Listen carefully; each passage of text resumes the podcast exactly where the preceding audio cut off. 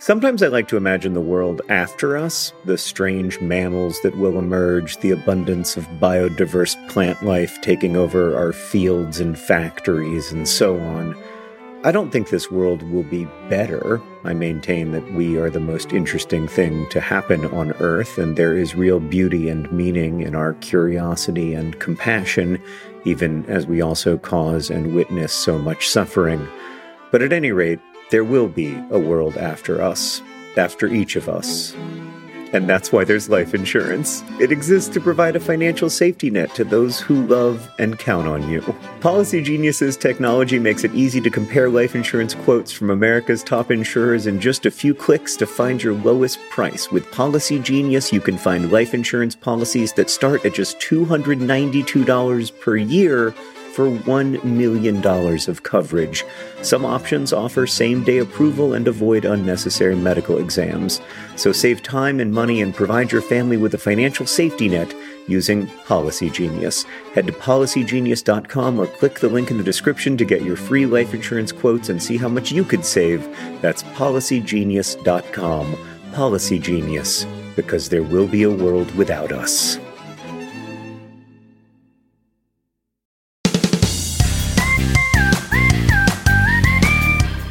And welcome to Dear Hank and John. Or as I prefer to think of it, Dear John and Hank. It's a comedy podcast in which me and my brother John answer your questions. We'll give you some dubious advice and bring you all the week's news from both Mars and AFC Wimbledon. Hank, we've got a very special guest today. My uh, my daughter Alice is here in the studio with me, Hi, Uncle Hank. Oh, hi Alice. and now she's off uh, to go watch uh, Elmo.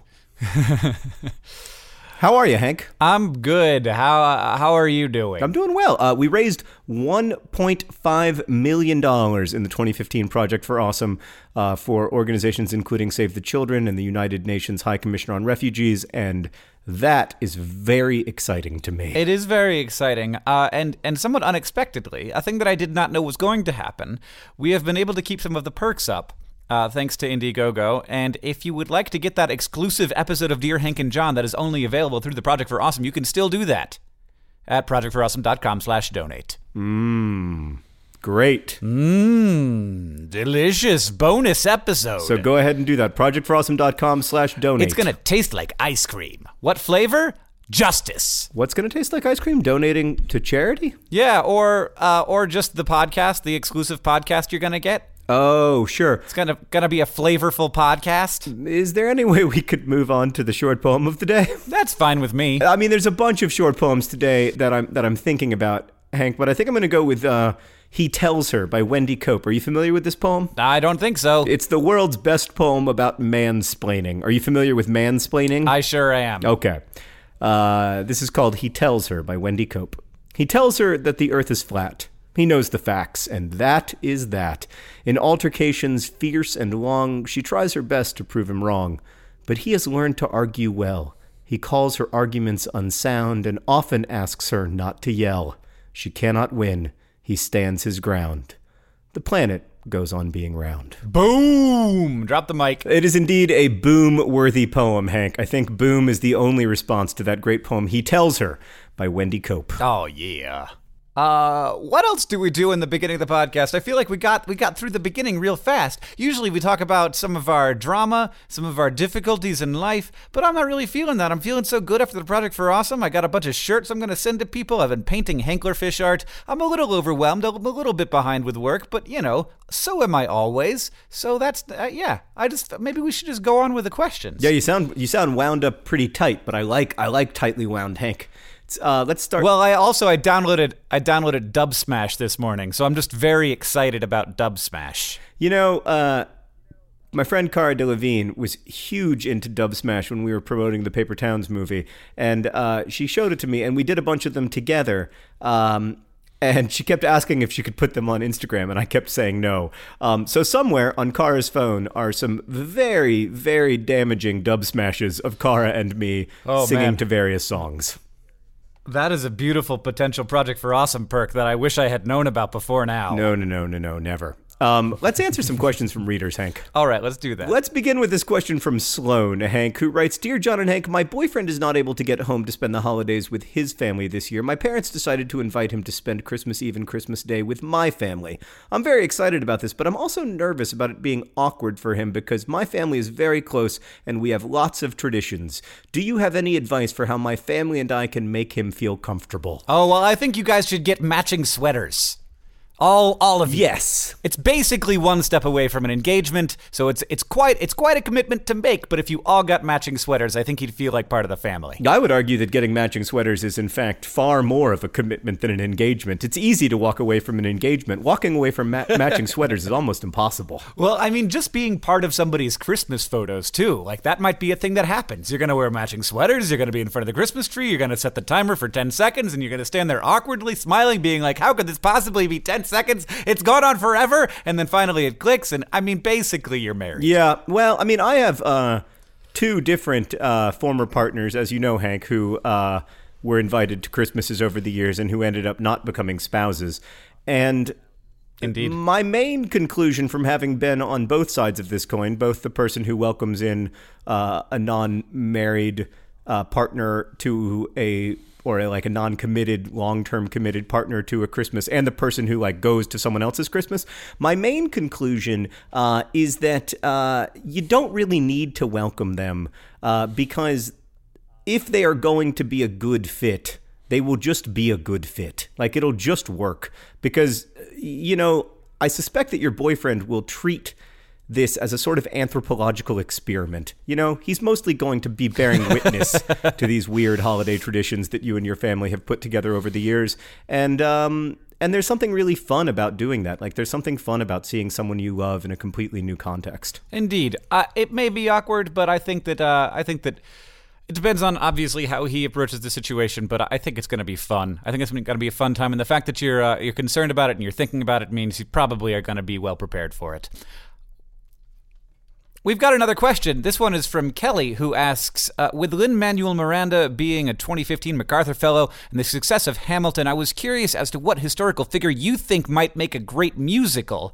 Hip hop has made an impact with Hamilton. Is there any genre of music you would like to see brought to the stage? Yes. So I'm going to say, I'm going to say, like, what's the historical figure and the genre of music you want to see them paired with, John? Sure. No, for me, it's definitely uh, the barbershop quartet take on the life of Genghis Khan.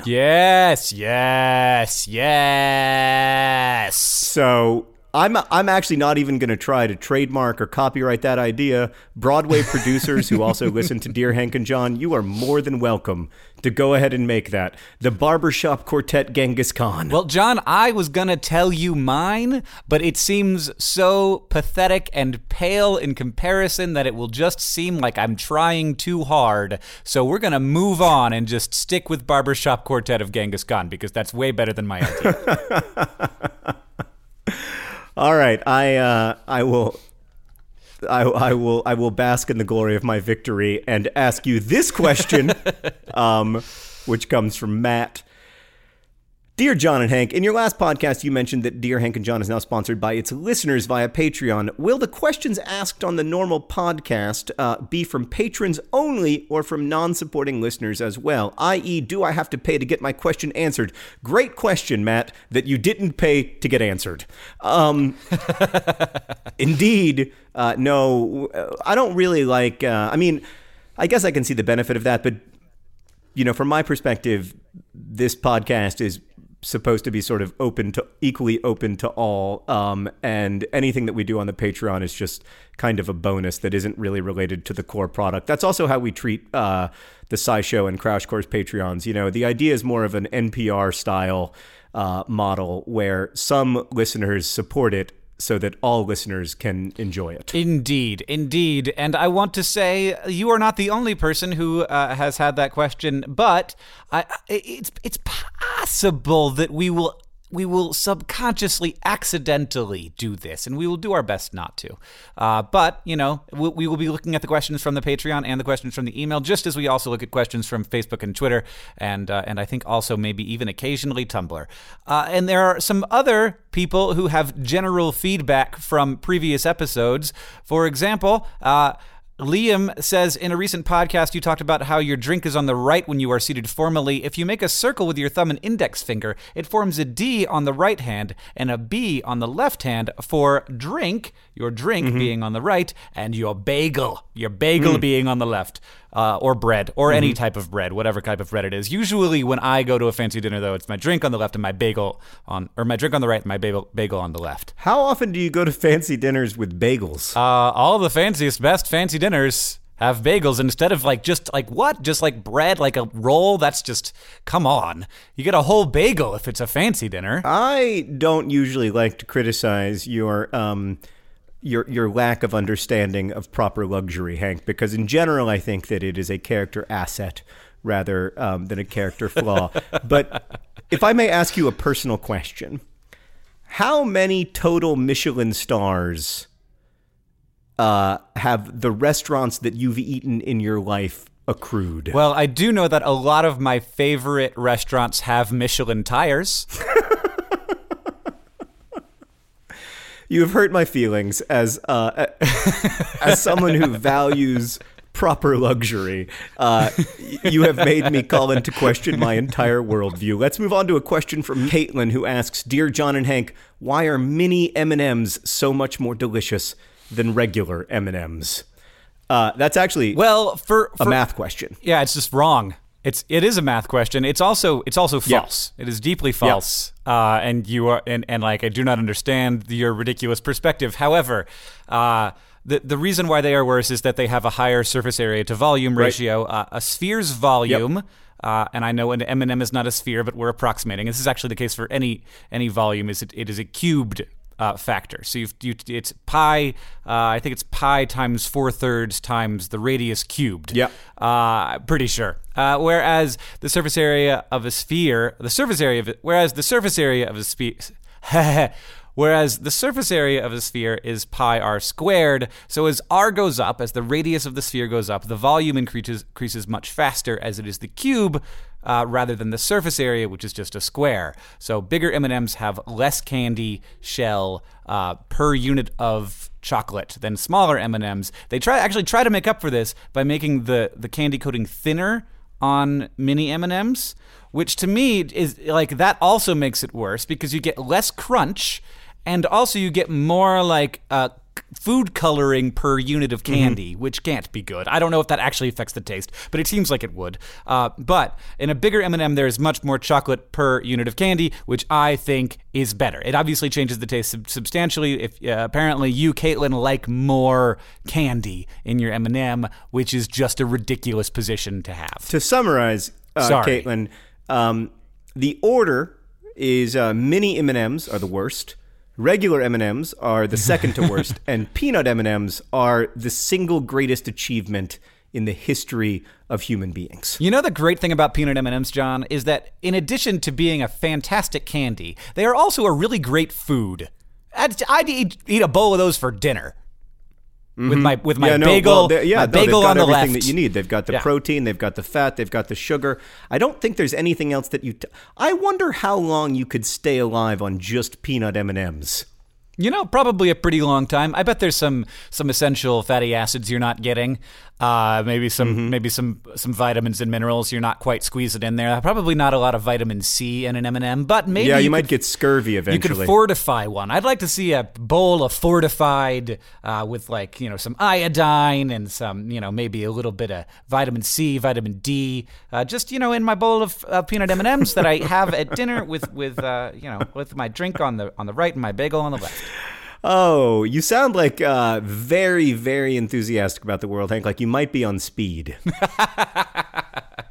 This question is from Rebecca, who asks Dear Hank and John, while preparing dinner tonight, I removed a previously opened jar of pizza sauce from the refrigerator and noticed a single spot of mold Oh, on God. the interior side of the jar. The sauce remaining at the bottom of the jar appeared to have no mold on it at all. Can I still put the sauce on my pizza, or does that spot of mold on the side of the jar render all of its contents unusable? Um, What a great question. let me answer your question with a question. Are you f- kidding me? of course, it renders the entire jar of pizza sauce unusable. I just- you I- can't even recycle that jar of pizza sauce. You have to throw it away immediately. Take the trash bag that you have thrown it away in, put that trash bag in your exterior uh, trash receptacle, and then just try to forget that the whole thing ever happened. Well, I'm glad to know that this this is the occasion which which required the very first bleeping on a dear Hank and John. Uh, I I I will agree with John though. I will say it is probably not a good idea. Uh, so so molds are, are fungi and uh, they work in mysterious ways. The, the mold that you can see is not 100% or even the majority of the mold that's in there. Uh, molds, by the time you can see them, are producing tons of spores, which are flying all over the place and have probably started colonies that are currently invisible elsewhere. The mold actually has to penetrate into the food a little bit before it starts producing visible, uh, like the spore bodies that, that are that are the fuzzy things that you actually see. Um, and usually, like this is fine. In small quantities, mold is not a big deal.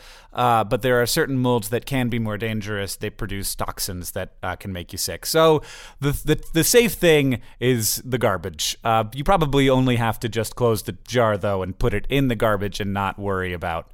Uh, or, you could even wash it out. You don't have to worry about touching the mold. Uh, it's just it's just the eating it. But if you're John, though, I suggest doing exactly what makes you feel safe. Hank, this uh, seems like a good time to bring up the fact that, uh, in answer to uh, several people's requests, I have compiled my top 10 causes of eschatological anxiety. That is, anxiety about the end of the world. Okay.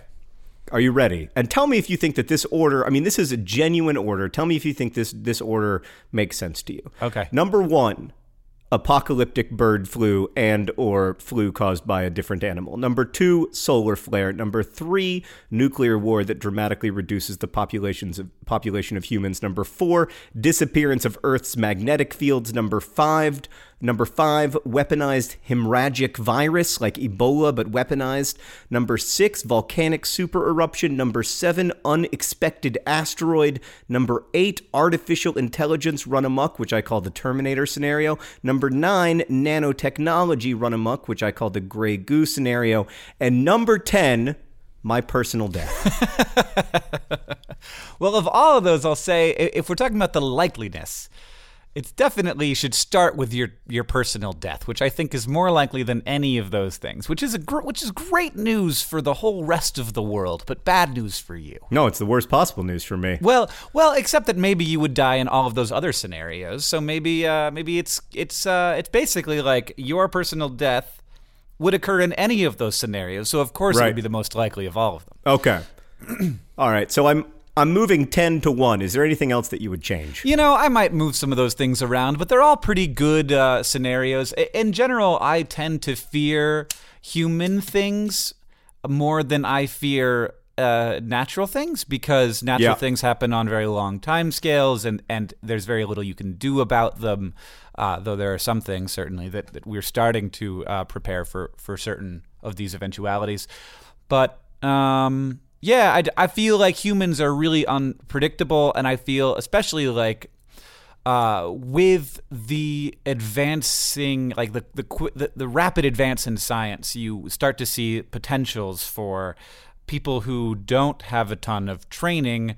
Uh, being able to, as you say, weaponize something like hemorrhagic fever, which would be real bad. Um, and and and uh, and maybe even to the to the point of like uh, intentionally designing a flu that would be very dangerous, and uh, and and then and re- and then intentionally releasing that flu that's the kind of thing like that we have done. We've intentionally designed extraordinarily dangerous flus. Yeah. Basically so that we can study how to treat them if they were to happen naturally. Yeah. But the fact that that now we know that we can intentionally design very dangerous flus, it seems like how far are we away from a point where that can be done at a laboratory that is not regulated and is owned or run by a small group of crazy people? Well, to be fair, I think I think that is inclusive of my number one concern, apocalyptic bird flu.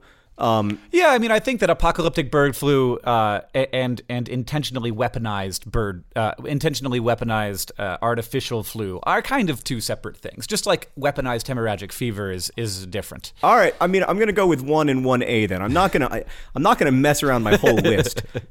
Just just just for that one little observation Well, that you made. uh, and in general, like that's that's something that scares me a lot, uh, and so I want to make sure that it's also scaring you because if if it's scaring me and it's not scaring you, then there's definitely something wrong. That's great to hear. Thank you for um, thank you for that feedback um, about me as a person. Uh, I have another question for you, Hank.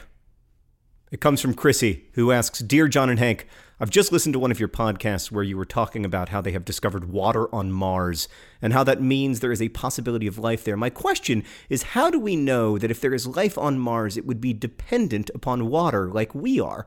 Wouldn't it be possible that they would be completely different from any other life form we know of? Um, yeah, I, this is so. This is a question that I've I've you know spent a fair amount of time talking about. It. It's also another science question. I feel like we've had a lot of questions that could be answered with science this podcast, so I appreciate that because it means that I will talk more and John will talk less. Unless you, John, want to take this one. No, thank you though. Chemistry works best, first of all, in a liquid. Liquids uh, are they they have a lot of different interactions between all of the particles in the liquid. So all the molecules and atoms in the liquids will interact more frequently, uh, and so liquid chemistry just a lot more gets done than in a gas where particles run into each other less often, or in a solid where they don't move around. They all stay in the same place in the same same order.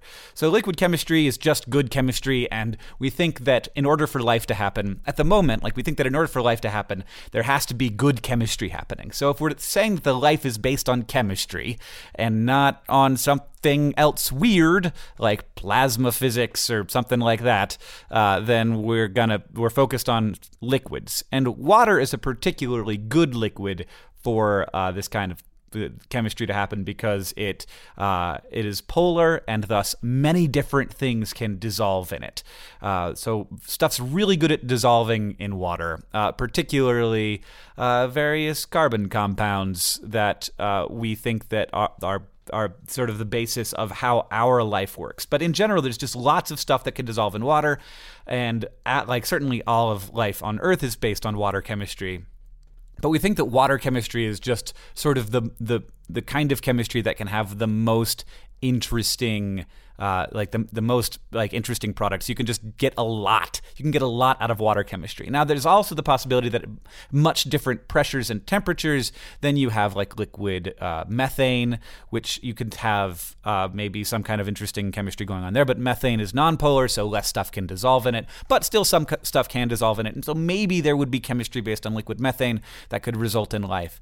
But uh, but liquid water is uh, not just it's not just a personal bias. It's not just us saying like well all the life we've ever seen is based on liquid water so it must be. It's also that we know how chemistry works. We do a lot of chemistry ba- based on a lot of different things in our world uh, and and liquid water chemistry remains the like where a huge like vast variety of interesting chemistry gets done. Hank, I have to tell you that of all the sentences you've ever said that aren't dirty, liquid chemistry is just good chemistry is the one that sounds the dirtiest. I don't even know why exactly, but when you said it, you said it like four different times, and each time you said it, it sounded dirtier and dirtier. i apologize Hank, um, I have breaking news from the world of Dear Hank and John, or as I prefer to think of it, Dear John and Hank. It comes from Linus in Sweden, who writes Dear John and Hank, I am currently listening to the latest episode of your podcast, and in the discussion about how to equally distribute armchairs among, for example, moviegoers, I felt I had to point out that here in Sweden, we have already solved this problem, at least in movie theaters. It is based on the same principle that John has. Everyone, starting from the far right side of each row, is given control of the armrest to their right. Well, how to make sure that everyone follows this? On every armrest, there is a white arrow pointing to the chair on its left side. This simple use of an international and translinguistic symbol allows everyone in the movie theater, no matter age or spoken language, to know clearly which armrest is theirs to use. Hank, Sweden has solved the armrest crisis. I mean, I just need to ask Linus if you walk into the movie theater, is there are there always people lined up on the left hand side because they get both armrests. So you walk in and like at, at, the beginning, you're like everybody's like, oh, I gotta get this, so I get both armrests. Uh, and I also have to ask Linus uh, if. Uh, if Sweden is as dreamy and beautiful as it sounds, and also if possibly Swedish people went into the future and listened to our podcast and then brought that back as a policy, yep. or maybe or maybe they just went into the future where that is a common thing because of our yep. podcast. I just want to yep. be sure that we can we can definitely take credit for this, and I also want to say in in regards to just generally re- discussing previous podcasts, I like this trend. We've done it several times this episode, and I have to say, oh my god, it's burning! That's funny because I am gonna Charizard this mofo.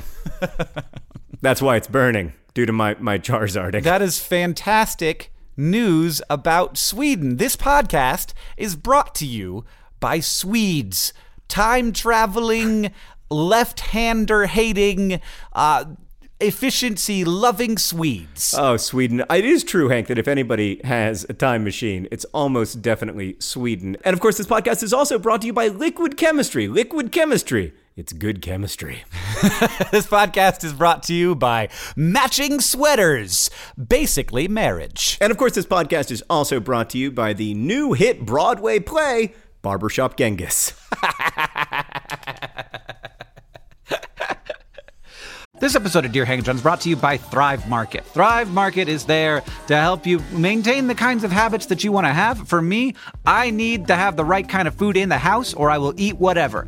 Oreo recently sent me some free fancy Oreos. They were weird. I ate all of them. I ate all of them in a week, and it was a problem. I can't do that. I need to have healthy, good stuff in the house, and Thrive Market can help you have healthy habits. It's a great go to for all your grocery and household essentials essentials and the convenience of getting everything online and then like just quickly shipped to the doorstep, it's a huge time saver. Thrive Market carries brands with great ingredients and sourcing methods. They got Amy's, Banza, Burt's Bees, Chobani, Honest Kids, Kind, Mike's Hot Honey, Oatly, Olipop, Poppy, Saalt. I've never heard of Saalt, but it's got two A's in it, so it has to be good. And as a Thrive Market member, you can save money on every single grocery order. On average, you can save over 30% every time. And they also have a deals page that changes every day. When you join Thrive Market, you are also helping a family in need with their one for one membership matching program. You join, they give. Join in on the savings with Thrive Market today and get 30% off your first order plus a $60 free gift. I enjoyed my $60 free gift. I was surprised by it, and it was kind of thing I wouldn't have bought. And then now I'm like on the ghee train. They gave me free ghee. And I was like, I don't know what ghee is. But then I was like, oh, this is great. It's like butter, but it's different and more spreadable. Go to thrivemarket.com slash dearhank for 30% off your first order, plus that free $60 gift. That's thrive, T-H-R-I-V-E market.com slash dearhank, thrivemarket.com slash dearhank. All right, let's do one more question, John. Do you do you have one ready? I don't. Hank, have you noticed that I'm trying exceptionally hard to uh, make sure that I speak less than you during this podcast? I I, I, ju- I feel like I'm just in a mood to speak more than you anyway, so I don't think you even have to try. This question, some have, people call it a mood. Some people call it amphetamines. I have another question. This one's from Josh, who asks, "Dear Hank and John, I'm reading To Kill a Mockingbird in my freshman English class, and my teacher has used uh, the character Calpurnia to explain a concept called code switching. My teacher defines code switching as talking talking differently, different dialects or uh, personal filters depending on your listener or environment. My question is when do you feel the need to code switch? What kind of personal filter do you use when you are talking to each other, your friends? What is the benefit of acknowledging when you are code switching? I have to say that uh, this is something that I did not realize until well into uh, my my 30s, and because of the ability that the internet has given me to talk to people, lots of people who are not like me, that I code switch all the time, and it is it is one of the like really unthought about privileges of being a white male yeah. that I can code switch constantly. And then in the circumstances where I feel like I can't I am so deeply uncomfortable. Yeah. And and I and I feel like and and understanding that like I am uncomfortable when I can't code switch despite the fact that like there are many people who cannot code switch nearly as much as I can uh and uh, that like understanding my discomfort in those situations is like is like really uh, sort of uh, has allowed me to understand how difficult it is to not be a white male. Yeah, I mean, I think it, when people talk about um, not understanding uh, what is meant by the phrase white privilege or, or not, not seeing it in, in our social order or whatever, I think reading up on code switching is actually really helpful um, because I, I, I completely uh, agree with you um, that, it, for me at least, uh, it is an, a, a tremendous example of the privileges that are sort of built in to my identities. Um, and being aware of that is tremendously important because uh, when you aren't aware of it, you just sort of you just sort of think that the universe is is tilted in a particular way and it's it's your way and that that seems like the honest or real or fair way of the world um, because it's the mm-hmm. current way of the world um, and yeah so i think that's i actually think that's really interesting the character of calpurnia in to kill a mockingbird is one of the most uh, fascinating characters to me i've I, although Atticus Finch is often hailed as like the greatest hero in the in the history of um, American literature, and I certainly think that Atticus Finch is a is a great and fascinating hero. Um, you know the the truth about uh, the civil rights movement in the South is that uh, the heroes of it were not white men. Um, uh, in fact, there were very, very, very few Southern white men who, uh, looking back on the civil rights movement, can be considered to have acted heroically. Um, almost all, almost all of the heroes of the civil rights movement in the South were the African American people who were resisting in various ways um, and you know establishing rights um, that that had not been given them by the state, which is an extremely difficult thing to do. And Calpurnia is a fascinating character in that context. Yeah, yeah, and and in in sort of deeper answer to your question, your actual question, uh, yeah, I, I find myself code switching like I, just like moment to moment. I I kind of am disturbed occasionally by how chameleony I can be. And just sort of like if I'm like at, suddenly at a fancy dinner or if I'm the like one moment I'm the boss and the next moment I'm a friend and and the the linguistic ways that I do that and that I make that clear to other people around me when I'm when I'm trying to be because I, I I'm friends with a lot of my employees and so the like there are you know there's certainly like physical contexts uh, like if we're at work um, versus at a bar. But there are also linguistic contexts and, and like the and and it's very subconscious. And I don't really know that I'm doing it, but I can I- identify it when I do. Uh, and it's it's a really nice thing to be able to do so easily, and sometimes it disturbs me. I have a great uh, Southern accent when I go uh, back to the South. Um, that my wife will look at me and be like, "What? What? What?" and I'll just be like, "Oh no, this is just this is normal. This is how I talk. I talk like no, this all the time." No, and she's no, like, no, "No, no, no, no, no, no, no, you don't." All right, Hank. Let's move on to the news from Mars and AFC Wimbledon. Um, the news from AFC Wimbledon is so incredibly exciting. I just can't wait, Hank. I can't wait for okay. the news from uh, Mars. Uh, well, go for it. Last week, Hank, I spent uh, more than two hours watching an internet live stream of a town council meeting occurring in South London. I watched as local government representatives asked questions about how the garbage would be taken out, how many parking spots there would be, how many of these parking spots would be reserved uh, for people with disabilities, and I heard them ask questions about how the garbage would be taken out and how many parking spots there would be, and how many housing units, and whether those housing units would have built in air conditioning. Hank, I watched as these members of the Merton Council asked hundreds of questions. I formed opinions about the local mm-hmm. government representation in South London that are far firmer than the opinions I have about my local representatives here in Indianapolis, whomever they may be. I have no idea. Um, I I watched as hundreds of AFC Wimbledon fans uh, sitting there um, waited to find out if the town council was going to approve their plan to build a new stadium in their historic home, bringing league football back to Wimbledon after the great injustice of 2001. And I watched and wept as the town council voted unanimously to agree that they can build a stadium. It is a huge moment in the history of AFC Wimbledon, Hank. This is the end of a vital part of the journey. This is the moment when they get to come home.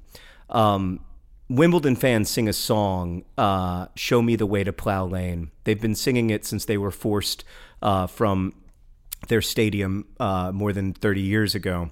Uh, and, you know, through reforming this club, starting out in a public park, working their way up through the non league uh, ranks into league football. They have shown the world the way to plough lane, and I'm so proud to be a fan and and sponsor of AFC Wimbledon right now. They're going to get to build a stadium. It's going to be a beautiful stadium. It's going to be so fancy. There's no way I'll ever get to sponsor it when they move into the new stadium. And I am so excited. I am so excited for the day when I cannot afford to be a sponsor of this great football club.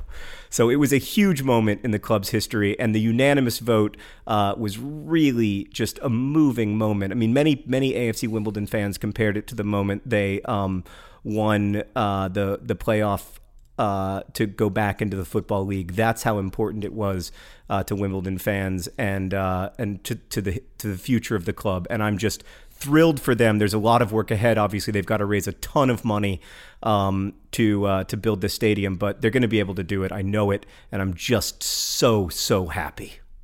Congratulations, John, and Thank congratulations, AFC Wimbledon. I have similarly exciting news that I am similarly uh, bubbling and, ex- and and like deep in my heart have have butterflies about with regards to Mars. John, would you Yeah. would you like to hear about it? Yeah, but just tell me first, did you weep when you heard it?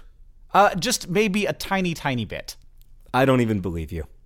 Well, you will believe me when you hear the news, which is that the first book in Kim Stanley Robinson's Mars trilogy Oh. is going to be made into a TV series uh, that is going to be Oh. written by none other than J. Michael Straczynski, whose credits include Babylon 5 and Thor.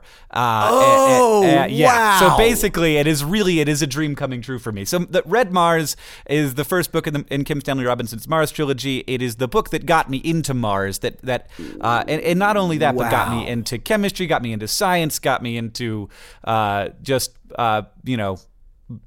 Basically, my entire life path. Kim Stanley Robinson has remained a hero of mine. He has continued to write remarkable books, though in recent years he uh, he has uh, become a uh, you know he's always been an environmental advocate, but has become uh, a lot less bullish on the idea of having Mars as a backup planet because he, he uh, wants to be very clear that this is the one we've got and we better do it right. But um, yeah, so uh, Red Mars is going to be a TV show, and it's going to have ten episodes, and they may do the rest, but uh, it's it's not hundred percent sure. But yeah, it's gonna it's almost hundred percent gonna happen unless like something very very bad happens. So Wow, I'm Hank. extremely excited. I'm extremely excited. Somewhere, 14 year old Hank is just having his biggest possible dream come true. Yeah, yeah. No, it was Oh. very exciting. I mean, I remember you reading those books, and I had never seen you read like that before. Uh, and indeed, like you've since told me that you never had read like that before. But I mean, I'd never, I'd never seen you care about something um, that way, and it was really, really cool to watch. It was, it really, it truly was transformative in your life, even from the outside. And so I'm, I am genuinely really excited for you. I thought that you were going to come at me with some like boring news about now we can drill a mile into the Mars surface or whatever, but that is actually cool. Um, what channel is it going to be on? Uh, it's going to be on Spike TV, which I've left out because I'm just not a big fan of Spike TV. Yeah. What, what what the hell? Whatever. As long as they do a good job, it doesn't matter. Uh, my my DVR doesn't know Yeah. what channel I'm, I'm recording. well, that's exciting. Yep, yep, yep, yep, yep. Hank, before we talk about what we learned today, we need to talk about something else, which is that uh, this is the last podcast uh, of 2015. Oh, right, yes, And yes. Uh, we're even taking the first week of 2016 off. We're going on a two week hiatus so that we can spend some time with our families, enjoy the holidays, and also let our listeners enjoy the holidays. Yes. Yes, we don't want to distract you from all of the holidays. And if you want, and if you want and need distraction, there are lots of other podcasts. Uh, would you like to suggest a, an alternate podcast, John? I would like to suggest an alternate podcast. Uh, Serial. Well, I've actually it's like I don't know if you guys have heard of it. I- it's like Dear Hank and John, but um, better in every way. Um, I I would suggest you must remember this, which is a history of Hollywood podcast, and uh, and also Limetown, which you should not listen to at night. It is a it is a kind of horrifying fictional, but but pretending to be nonfiction por- podcast. So Hank, what did we learn today? Uh, we learned. Uh, I don't know. It's good. It's a good end to the podcast. It's strong. You delivered there. I appreciate it.